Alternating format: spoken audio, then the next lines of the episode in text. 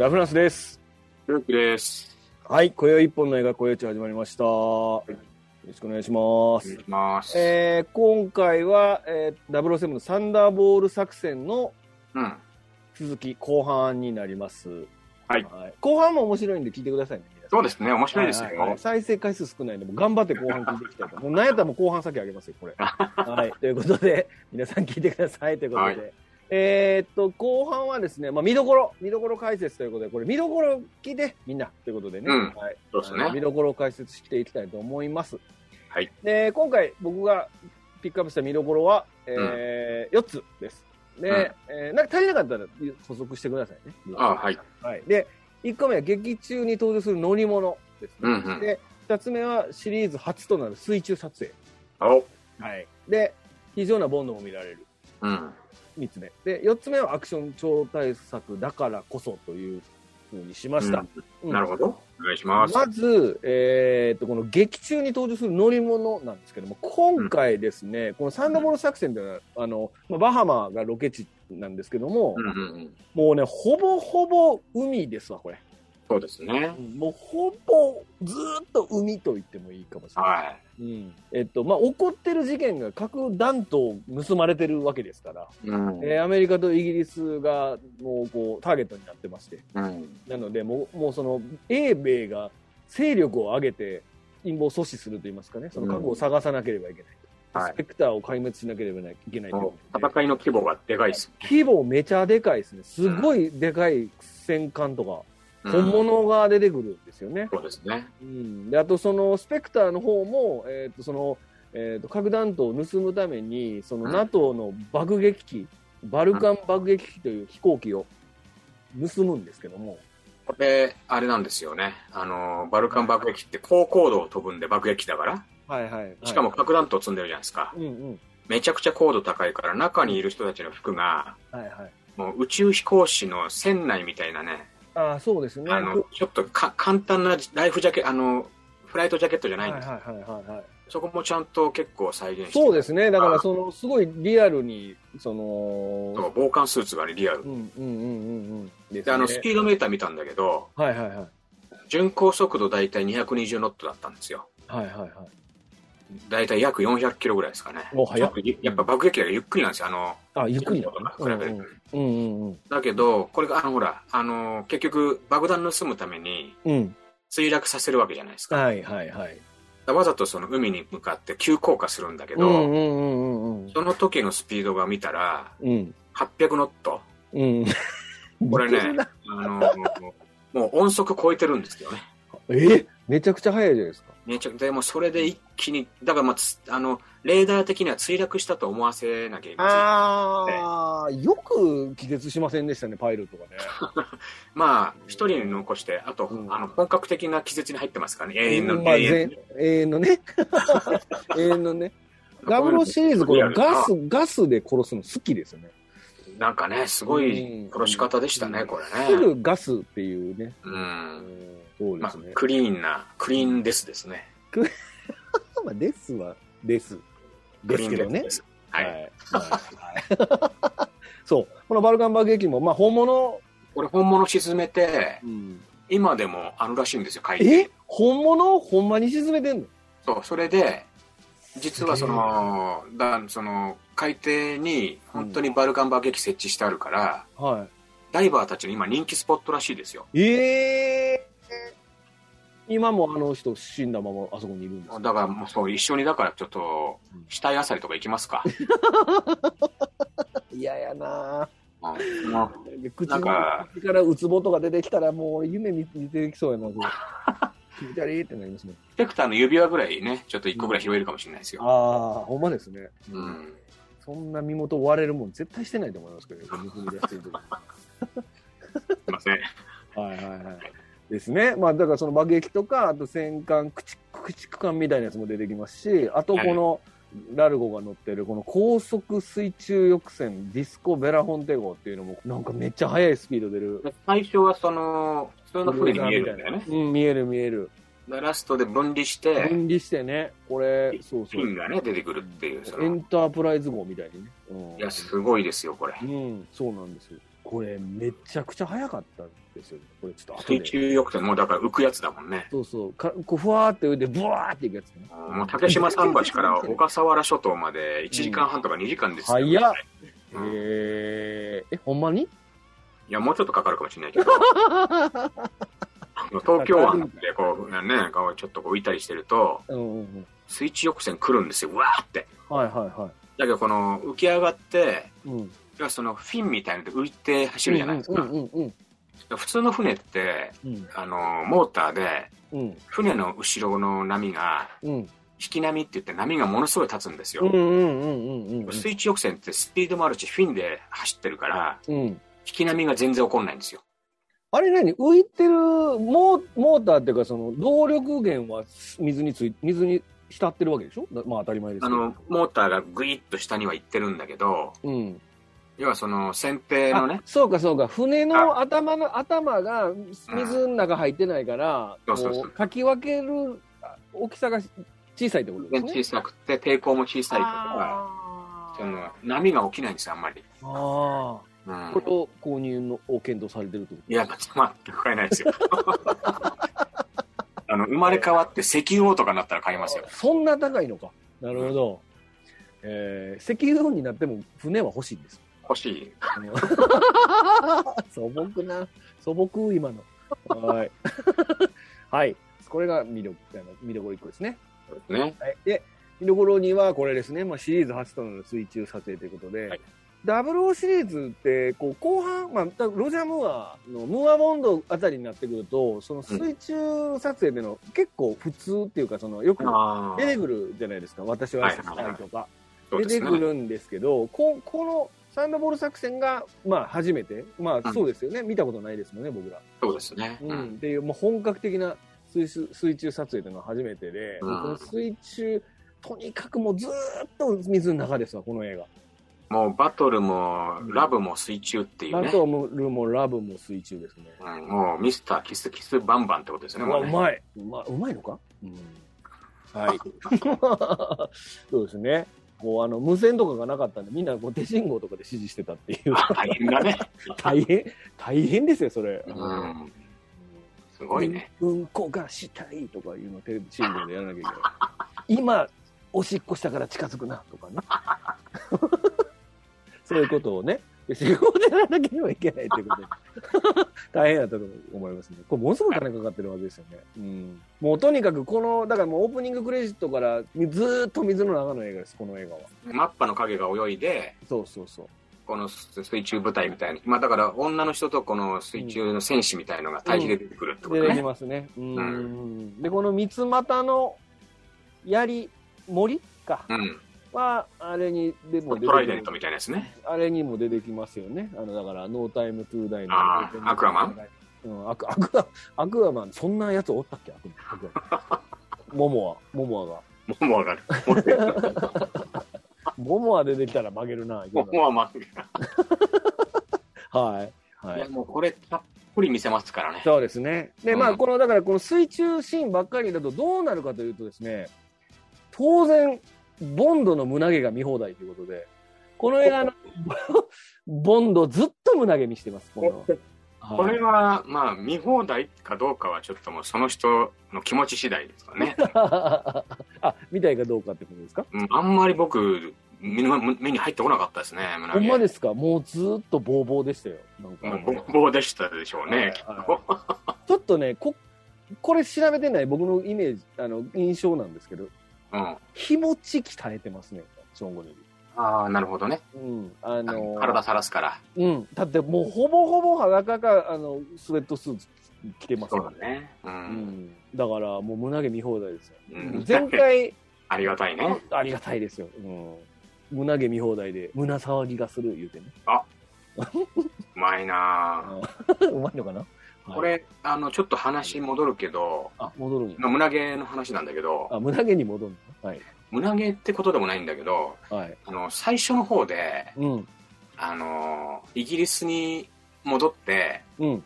ジェットパックで飛び立って、はいはい。一回イギリスに戻って、あの、は療養所みたいなところにリハビリのやつで。うん で、あの、脊椎の矯正チェアみたいな。わかるよ。どうぞみたいなう。んうん通称拷問代用みたいなね。言ってた、言ってた。でそそれ見て、ボンド、ノットサプライズドって、う んまあ、そうだろうな、みたいなこと言うんだけど、ここでだからそのスペクターのやつがい。、はいはいはい。ちょっとスイッチをいじって、いじってね。ものすごい勢いで、その、うん線の、ぐんぐんぐんぐんぐんぐんって機械が動くんだけど、はい。その動きがね、うんこれ、氷室京介のオンリーユーの動きにぴったり なぜ BOØWYの Only You ではなく、氷室京介の Only You って言ったか問題もちょっとありますけまあ、ど。氷室京介の動き固定がに、聞いたら怒りますけどね。そうね、 Only You の時の氷室京介の動きに、うん。もうぴったりだから、それちょっと見逃さないでほしいよね。そこで、あそこで聞けばいいわけですね。あの、あれを見てる時にあそうそう、その Only You を聞きながら only、only。only、only、only。そうそうそうそうそこでもまあちょっと胸毛とかもね、あの、胸毛見えへんだってあれ、あの、うつ伏せになってるから。あの、だから健康器具みたいなやつで、こう前後に揺れるようなやつをこう手伸ばしてるんですけど、そこのオーバーロードみたいな、要はスピードめっちゃ上げて、うん。あの、殺そうとするわけですよね、そのスペクターの幹部がね。で、それで、やめてくれみたいな感じで、こう、なんか止められるんですけど、あれって、うん。ムーアボンドでもありますよね。あの何ボンド？ムーアのボンドでも、ああいうああ、あの、あの、ムーンレイカーとかね。そうです、そうです。うん。ムーンレイカーで重力。あの、おかっぱ頭がこうグイってやっちゃうんだよね。おかっぱがスピード上げるやつね。重力装、なんつったんだろう。そうね G の実験、あの G を、その体験する、回転する装置みたいなのに乗って、そうね。ロジャー・ムーアがどうやってそこに逃げるかっていう、そうねなんか同じようなシーンが。同じですね。だから女の人が来て大丈夫っていうとこも同じだもんね。そうそうそうそう、うんそうなんですよ。でもそれでボンドは、今回はうん、大丈夫って言われて、いや、背伸びたよっていうね、ちょっと結構こう、平気なんですよね。うんうん、背が伸びたよって切り返すっていうのがね、うんさすがだなっていう。でその後割そのことやってますからね、そのあの後 どんだけ元気やねんって。やめれーとか言うてたのに。一回途切られたんだけど、うんうんその事故を、その事故をきもうそうそう、口実にしきってかけにして寝るっていうね。そうそうそうそううん。いや、さすがですね。いや、さすがなのかな。そこの話だけ聞いたら、あかんやつやんって感じです。で、異常なボンドが見られるということで、これ今回ボンド、まあずっと水の中なんですけども、この、えっ、と、ナンバラ12のフィオナとの追跡で、っていうのシーンがあるんですけども、うん彼女はもう完全にボンドの敵だとか、もうおお互いが敵っていうのは分かってるわけですよ。で、まあ、またこれ、いつものパターンですけど、時間稼ぎのために、あの、一晩共にするっていうシーンがあるけど、このフィオナとボンドの。はいまあ、その後、こうカーニバルの街の中をこう、ボンドが逃げていってっていうシーンがあって、で、フィオナが追っかけるっていうシーンがあるんですけど、そこでキスキスクラブ、これキスキスクラブですわ。そうですね。うんキスキスクラブまで逃げ込んで、誰かと紛れて踊ろうとしたら、そのフィオナが私と踊ってって言って、あの逃げられないわよっていうくだりがあるんですけども、ここでのシーンがなんか僕なんかたまらなくかっこよかったんですよね。そうですね。ちょっとやっぱりここはさすがにちょっと、あの、フィオナかわいそうだなっていう。うん。ちょっとなんかか、あの、死に方としても、うん。ちょっと結構クール、クールビューティーで、うん。ボンド相手に互角に生きってた割には、そうなんです、そうなんです。ちょっとこう、ね、バーンと撃たれちゃう。ちょっとね、そうそうそう。僕悲しい気持ちになりました、ここ。なるほど。うん。ですごい冷酷な顔するんですよ、ボンドがね。そうなんですよね。うん。で、そそれまでも言葉の応酬がすごいじゃないです報か。酬がすごいけど、ううん。ん。これ、ラフランスさん。気がつきましたあのーいろん。なカーニバルの人が踊ってるじゃないですか。はい。で、サイコロを頭にかぶってる人たちがいるの。気づかなかった。いや、はいい、るん。ですよ。まあ、いろん。な、あの、 United Nations とかね、なん。かいろん。な、うんもう被り物とかしてるんだけど、はいはいはい。サイコロ軍団がいるんですよ、ボンドが逃げてる途中で。うんうんうんうん。でこれね、一個だけサイコロの絵がおかしいやつがいたんですよ。うん。でサイコロって必ず、あの、相対する合計で6数字がになる。うん。7になるじゃないですか。あ、7になるのか。ごめんなさいですね。うん。ほんまや。とところが一個だけね、2と5が隣り合ってるやつがいたんですよ。あー、うんおかしいね。うん、あの、後半戦、あの、聞聞けた人はぜひ見てください、これは。ねあ、、なるほど。うん、なんか意味あるんですか？ないです。ないんかい。まあ、単単なるミスだと思うんですけど、パッと見で7なんです。だから。もう2と7が、あ、2と5が並んじゃってるんですよ。うん。だからパッと見て7って分かるようにしたんだ。7って分かった。もう本当は2と5ってのあ絶対に、あの、かる。だと思ってたはずなんだけど。うん。まあ、それちょっと僕ね、見つけちゃったんでね。お母さんが作り方間違えたんですよ、きっとね。ああ、そうかもしれない。最高作っといたでー、言うたら。あ、そ2と5ここになったらおかしいやんって喧嘩したけど、もう時間ないからそれはもう、時間ないからこれで行くわ。早行き行き言うて。そのまま行って、みんなに言い訳してたってことです。そうね。あすいません。ちょっと、あの、こすらなくてもいいとこすりましたけどね。あ、全然大丈夫ですよ。はい。ピオナは、まあ、あの、僕は、あの、悲しい気持ちになりました。ああ、そうですねはい。周りの人は気づいてないんですよね、死んでることにね、撃たれたと、し気づいてなくて、うん。でそれをこう傷口をそっと隠して、椅子に座らして、なんか疲れてるみたいだから寝かしといてくれって言って、そのまま行っちゃうんですけど、これ、よくあのアーノルド・シャルツェネッカーもよくやりますよね、こういうことね。あのコマンドとかで、飛行機に乗ってる隣の人を殺して、あれ疲れてるみたいだから寝かしといてくれって。あの、死んでるやつ、大体そういうふうにさ、あの、こあの、こいつちょっと酔っ払いすぎたから、寝かしといてやってくれみたいな。そうそうそう、死んでるやつは大体その寝かしといてやってくれって言ってごまかすっていう。これが元祖なのかもね、だからね。そうわかんないですけど。わかんないけど、まあ、ドレスもうつ綺麗ですしね、すごいう、ね美しく寝かされ、寝かし込んでるんですけど、はい。なんか残酷な死に方するっていうのが。そうですね。で、えーこっからはですね、ちょっと僕のあれなんですけど、まあ、アクション超大作だからこそっていうことなんですけども、これ、だから4分の1が水中戦になってて、だとボンド対ラルゴのこうな殴り合いとかね、肉弾戦とか、すごいこう迫力のあるシーンがたくさんあるんです、この映画って。うんで、あるんですけども、まあ、これ、さすがに今僕らが見ると50年前の映画ですから、うん。やっぱどうしてもね、その迫力のあるアクションシーンっていうところが、そんなに迫力あるよう、さすがに今の新しい映画と比べて、に迫力あるかって言ったら、ちょっとそこまでは見れないなって僕は思ったんですね。最後、船は速すそう、船の、船のバトル、最後のバトルでね、船がめっちゃ暴走するじゃないですか。はいはいはいはい。で、暴走するときにあの岩、岩がああるところの間をこう、うん船がブワーって、要は、あの、無人のままね。そう、あのね、船長としての私。言わせてもらうはいと、は絶対座礁しますね、あれは。そうそう。あんなスピードで、うん。それもちょっと舵切ったぐらいで、そんなすぐ曲がらんとこ思う。んなね、あのー、豊島園のゴーカートじゃないんだから、そうそうそうそう。そんなにね。キュッキュッキュッキュは動かないぞっていう。動かないよね。そうそうそう。いや、そんなは動けんなと思ったんですけど。確かにね、そこはちょっとね、うん確かに、あそうの、そうそう。おやおやと思いましたけどおね。やおやと思いましたよね。うんななのでね、まあ、すげえ金かかってるし、すげえ、あの、なんていうんですかね、こだわって作ってるのは僕うん。よくわかるんですけど、うん。それがやっぱちょっと今見て、そこでうわーっとはならないかなっていうのはあったなんですよ、ボン・コネリーがさ、うん。もう結構売れてきてて、はいあのー、要はさ、カット割りができるほど、うん。もう何回も何回も動いてくんなかったんじゃないの？あ いや、そういうこと、いや、そういうことでもないんですよ。だから当時ならこう、当時は当然これって最新映画のすアクション、怒涛のアクションだから、絶対わーってなって見たはずなんですよ。だからそれは全然問題なくて、うん。あのだからそこは手抜いてたってわけでも、わけだと思ってるわけじゃないんですよ。ただ、うんで、僕がこれ言いたいのは、このアクションをを見てて思ったのは、うん。そのおかげで逆に、このアクションのないシうん。ーンの方が、今見るとかっこいいんですよ。その、うん。さっきのフィオナのくだりもそうなんですけど、うん。あの、だからね、この映画、すごく今見ると不思議なんですけど、うん。陸でやらやってることの方が、今見るとかっこいいっていう。ああ、なるほどね。例えばこのボンドのまたトランプのシーンですね。これ見たらやっぱり裏白のやつでした。もうもう見たんですけど。ね。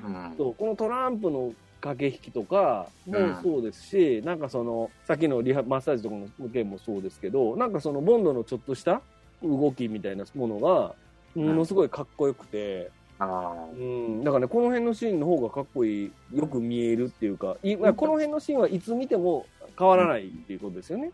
なんかだからこの辺、まあ小説でいうところで言うと、うん。この辺ってのはスタンダードな。展開なんですけど、うんうんうん。今回のこのサンダーボール作戦って実はそのうん。脚本ありきなんですよね、小説の前に。うんうんうんうんうん。映画用に作ってあ超大作を、うん。みんなでそのアクション満載の超大作を作ろうぜっていうベースの脚本ありきの小説だかあらあ、、そうかそうか。そうですよねい。わゆるそういう、うんなんていうかな、こう、ド派手なところをうん。どんだけ盛り込めるかみたいなね。ああ、そうですね。うんそっから入ってるからこそみたいな感じじゃないかな。うんでそこに、ちょっとやっぱ時代のが、あの、まあ、その、その時できることの限界みたいなのあるじゃないですか。まあ、当然ですけど。うん。うんそれが、やっぱり、そこが目立っちゃうなっていうのがああって、気になるゴールドフィンガーとかね、そういうのなかったんですよね。ゴールドフィンガーもロシアも、まあ、当然アクションシーンとか、まあ、やっぱり古い、古く感じるのはありますけど、あ、はいはい。例えば、えーロシアのオリエント急行の下りとか、うんールドフィンガーだったらラストのオッドジョブとの戦いとか、あの辺って全然今見ても全く見れるっていうか問題ないんですけど、まあ多分これすごい長いんですよね、アクションシーンが。ですね。あの、一個一個、特に水中シーンほんまに長い。長いですよね。う。うんん。なのでね、この辺がね、やっぱり今、今見るならちょっと、少しひ、まあ、ひいき目っていうことはないですけど、確かにでもイアン・フレミングがもしこれ見たら、うん。うん。ちょっとなんか言ってたかもしれないよね。その要は、うんあの、小説でこう抑えめです回のうんうんうん活動中心っていうとこからは、まあ、娯楽対策っていうアクションの、そうですね。あの、まあ、薄味というかね、長うくん、長尺で見せるっていうところうんって別にイアン・フレミングが求めてたものじゃないと思うんですよ。だからまあ、ただやっぱりその、どっちかブロッコリーたちが、うん。こういう形で楽しませるっていうのがもう前に出てきた作品。だから逆に言うと、はい。こうあの007の一つのいいところでもある高等無形さみたいなのもこの辺からようやくそうですねちょっ。とチラチラ出てくるっていううんうんところもあるのかなって思う。うん、そうですね。うん。なるほどね。うんうん。なので、ちょっとそれはね、僕はなるほどね。今回見て感じたなっていう感じですね。うん、なるほど。うん。で、ラスト、そうですね。これ、飛んでくボンドなんですけども、これ、あのーまあ、ラストですね。あの、ボン、あのーボンド映画のラスト。ううん。で、あの、今回もまた、う 海で、最後、ラルゴとの戦いの後、二人は無事、船から脱出して、まあ、船は爆発爆発しちゃうんですけど、うん。まあ、ゴムボートに乗るんですけど、まあ、このゴムボートに乗ったら、まあ、どうなるかっていうのは、僕ら過去作見てるので、うすうす、大体水場のね、水場といえば濡れ場だからね。そうだね。そうそう。だから、うすうすまたあれかって思いきやですね、ここでもう一個この映画サプライズがあって、はい。うん、これ、まあちょっともう絵出してますけど、まあどうなるか見てもらうと、わーってなるんで、そうですね。うん、これすごい。あとこの飛行機出てきた時、なんで、なんなの？これ、このあ前についてるやつとう思った、ん。と思ってたらこれっていうね、このね、終わり方、めっちゃかっこよかったですね、今回。そうですね。うん。そう。これ実際にあの、この兵器っていうか、これ使われてる兵器らしいですからね。そうなの？うん、この、なんだっけ、スカイフックっていうのかな、なんてはいはいはいはい。うん、あの、実際、この映画のなんかその、フィクションじゃなくて、うんうん。こういう、あの、あそうでしょうね。うん本当にある兵兵器らしいですよ。うんめ、首ガーなりそうですけどね。あんな勢いで。これはもう相当、あばら骨折れるぐらいの抱きしめ方もうしか一回またあのリハビリ施設行かなあかんぐらい背筋バーン伸びますよ。あんな飛行機で引っ張られたら。ねうん。で、うんこの時にあの、クルーディ、ドミノがね、あの、きょとんとしてるじゃないですか。なんか、いあの、あ、ボーいはいはい。のうん。あの顔がめっちゃ可愛いんですよね。何って、。何何ってずっと顔してて、モンドがひたすらこう、黙って用意してて。黙々と準備してる黙々と準備してて、何って顔してるのがめっちゃ可愛いな、ドミノと思ってる。うん。うん。で、それでファーって去っていくっていうね。ああ。うん。僕はね、あの、もちろんこの、あのドミノすごく可愛いなと思ったんだけど、はい。今回出た女性の中で一番グッときたのは、はい。あの、カードをやってるテーブルで、はい。隣に座ってた、ボンドの隣に、左隣に座ってた女の子がね、あの、ショコタンに似てるんですよ。ショコタン？つまり、ショコタンが好きってことですか？うんまあ、そうなるのかな。まあ、その、だからその、あの、交代的にはね、あのショコタン派ってことですね。交代的にはねなんでごまかす必要があるんですか、こ そうですね。濁らすと余計なんか印象悪くなりますれそうね。はい、すいません。好きなら好きって言うべきですよ。きです。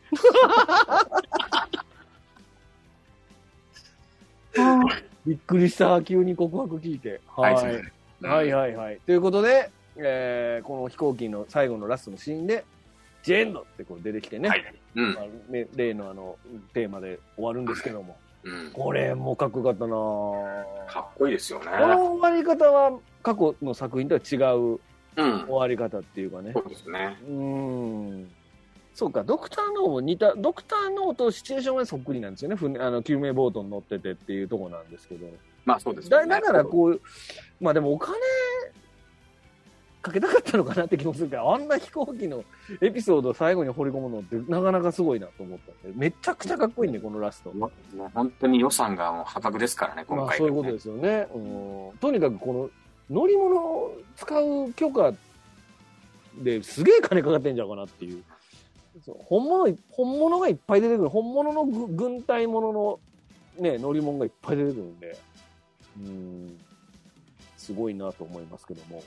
レシピになったって感じですね、本当。うんで、えーで、このラストですね。まあこれも最後なんですけど、これ、今回ね、僕もウィルビーバックがなかったんですよね。これね、あのーなんでですか、それまで1年ごとだったんですけどう、ん、うんうんうん次2年後なんですよ。そうですよね。さっきも調べたら2年後なんですねう。ん、だからちょっとまだそのタイトルが固まってなかった可能性はありますよね。あ、なるほど、なるほど。うん。そうなんですね。いや、なんかここで一回終わりの予定だったのかなとか思ったんですけど。あ、そうそんそんなことないですよね。原作いっぱいあるからね、まだね。ああ、まあ、ただそのほら、コネリー・ボンドがここで交番の予定だったかも。ああ、まあ、そうちょっとそれね、調べ、調べねなかったですね。うん。んなので、ここでね、一旦こう、伝統の次は何で帰ってくるっていうのは、一旦ここで消えるっていうか、うんうんうん。その後はまた出たり出なかったりしますんで、はいはい。うん、っていうのがありましたとうん。いうことです。はい。で、なのが以上で、まあ、見どころとちょっと物申したかったことっていう感じですかね。素晴らしい。うん。なんで、まあちょっとこれストーリー全然話してないんで、ストーリーは見てくださいということで。見てくださいとね。うん。そうですね。はーい、ということですと。うん。そしたら、まあ最後、恒例の企画ですね。はい。あなたのベストオブボンドは、うん。ですが、どうですか？もうこれ、サンダーボールで4作ですよ。うん。ゆうきさん、変わりましたか？やっぱりね、あのー僕も、あのサンダーボールってそんなに、他の作品に比べると、多分見てる回数少ないんですよ。うんうんうんうん。で、そんなに、例えばその、ゴールドフィンガーとかね、うんちょっとまた見たいなとか、ポロポロ見るみたいのサンダーボール実はあんま見てなかったんですよ。うんうんうん。で今回、まあ、この企画でね、あのーうんきちっと、まあ、うんいつも以上にちゃんと見るわけですよ。そうですね。やっぱね はい姿勢正してね。うん。あのー見直しましたね。あの、サンダーボール作戦見直しました。おお見直した結果、見直したってことですか？見直した結果、見直すことになりましたね。なんで、あの、僕は、やっぱりこの、ちょっとね、次から次へと新しい方に行っちゃってる感じになっちゃうんですけど、うん。やっぱりあの、スパイあり、カードあり、うん。美女あり、うん。強敵あり、うん。秘密兵器あり、うん。宝刀無形もある、うん。でキュートの漫才もある、あるね。アクションもある、うん。危機一髪もある、うん。で学びもある。もうん、学びって何かっていうと、あの、愛人っていうのが後見後見人って言い方もあるんだなっていう学び。う、んまあ、そういうトータルで考えても、後見人って愛人ってことじゃないや。なるほど。うんうん。まあ、初めて知りましたわ。あのそうなんですよ。あ言のってたね。言ってた言ってた。うん僕はサンダーボールですね。わあなんて番組のための人みたいな答えでありがとうございます。あの、そうか。じゃあ僕は、うん、そうだな。いや、確かにこの映画は、えー、さっきちょっと文句みたいなこと言っちゃいましたけど、ゆったりしてるところと、ハッとさせられるところがすごくこう、はい、こう、組み合わさってる映画なのかなと思って、なんか僕ほんまにラストで全部、すっきり、なんかあの、終わられる、終われるような終わり方になってて、なんかラストだけで印象、この評価が変わるぐらい好きだ、ラスト良かったっていううん。うんですけど、サンダーボールって言いたいとこですけど、ちょっとあえてここは、うんロシアより愛を込めてにしましょうかね。ロシアね。はい。ちょっとゴールドフィンガーを一つ下げました。前のやつもちょっと変わったってことですね。そうそうそう。ゴールドフィンガうん。ーも、うーん、見てよかったんですけど、まあ、ちょっと相対的にはじゃあロシアはどんな感じで？ロシアはね、まあ、ロシアより愛を込めてが、なんかね、すごい、お思い出すんですよ。なんか、この企画始めてから、いろいろ見てるんですけど、はい。ロシアより愛を込めてをよく思い出すんですよね。あの、あとやっぱ何よりもずーっと From ロシア with Love が頭の中で鳴ってるんですよ。なので、うん。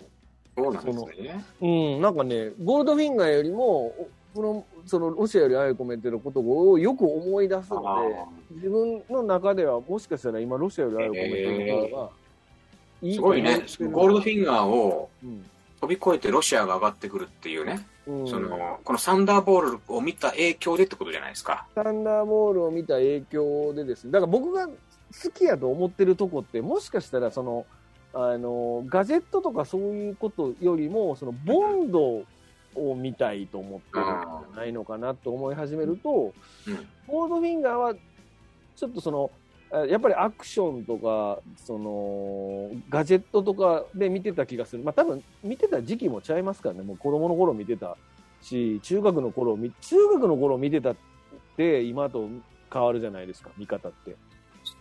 うん。だから、そういうのを見ていくと、なんか、今、ロシアのが愛を込めては、もうずーっと思い出すから、やっぱり今、現状、ロシアより愛を込めてにしとこうかなって思いました。素晴らしいですうね。ん。うん。これはよかったですよ。うん。うん。いいですよ。いいですか？いいですよ。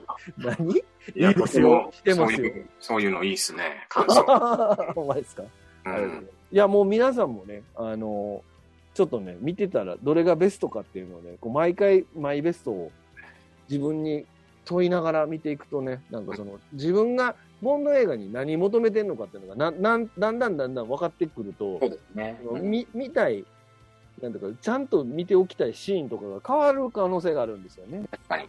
うん。やっぱド派手なとこ最初追っかけがちですけど、だけど僕はだからそのマネーペニーとか M の下りっていういうのは、すごく、最初はあんまり気にして見ないじゃないですか、ああいうところって。うんそうですね。あれが毎回毎回すごく気が利いてるうんので、丁寧に作られてる。だってもう、コートハンガーが扉の横にあるだけで僕ら面白いと思うんですよ。うん。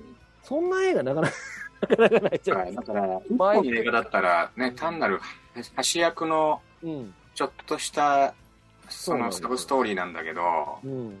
やっぱり繰り返しのね、そうなんです。中で愛着が湧くよね、そういう本の当そうなんですよ。で、あの、本当に本筋に絡んでこないじゃないですか、あの人たち。そこも徹底してるんだけど、その、まあ、ショートコント的な感じに一応あるんですよね、あれがね。そうですね。うんただそこで愛おしくなるんですよ、マネーペニーのことが。うんマネーペニーは幸せになってほしいなって、もう今思い始めてますから、僕。うんうん。なので、そういうのもね、あの、見ていくとね。見方のね、一つですよね。そういうのをね、ちゃんと丁寧に丁寧に毎回同じシチュエーションで違う展開見せてくれますから。うん。うん。それもね、追っかけていくと面白いと思います。なんかそういうふうに、ね、せっかくこれ聞いてくれてるんだったら、そういうちょっとうん細かいとこもね、そうそう、小ネタ好きだわーとかね、そうそうそう。あの、笑ってもいいし、こんなのあるんだとかね、そうなん。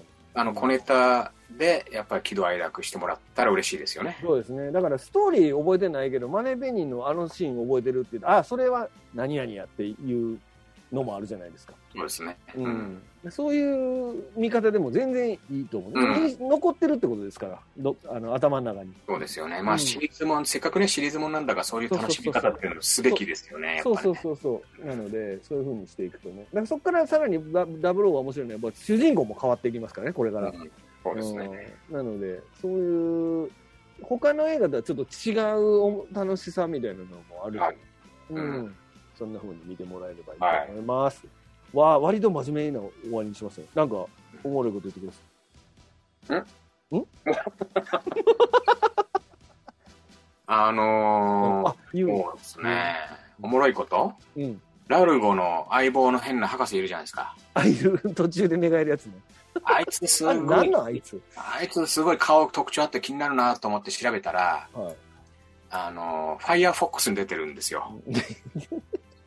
で、どこなのかなと思って、多分ですけど、はい。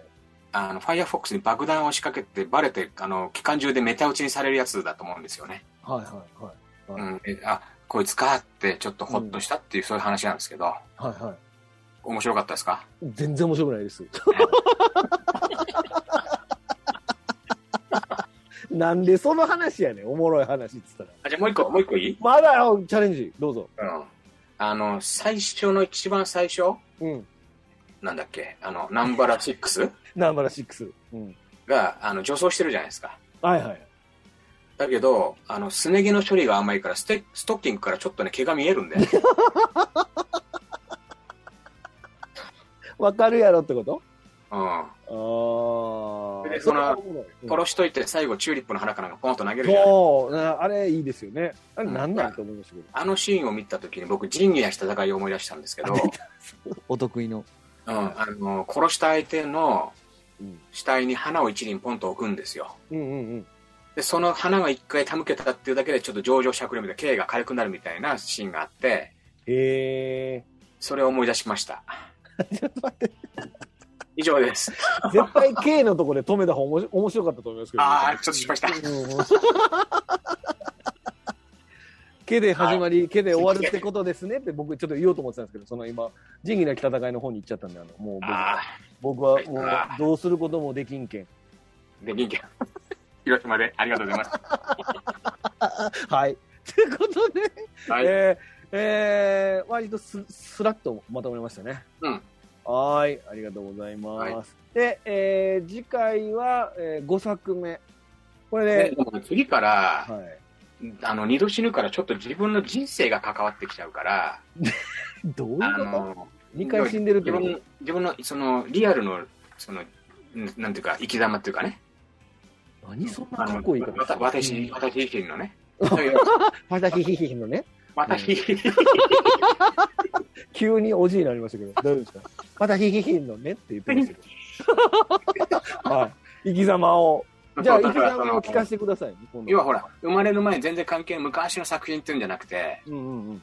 ちょっとこう自分の生い立ちにリンクし始めるんですよ。おー、なるほど。だからちょっとこう思い入れがちょっと今までとはね、ガラッと変わってきうガラッと変わるってことね。うんそれ、長なるってことですいやいや、そんなことはない。か 薄い人生別に自分の人生を語ろうとはしてないんあ、だけそういうことね。ど。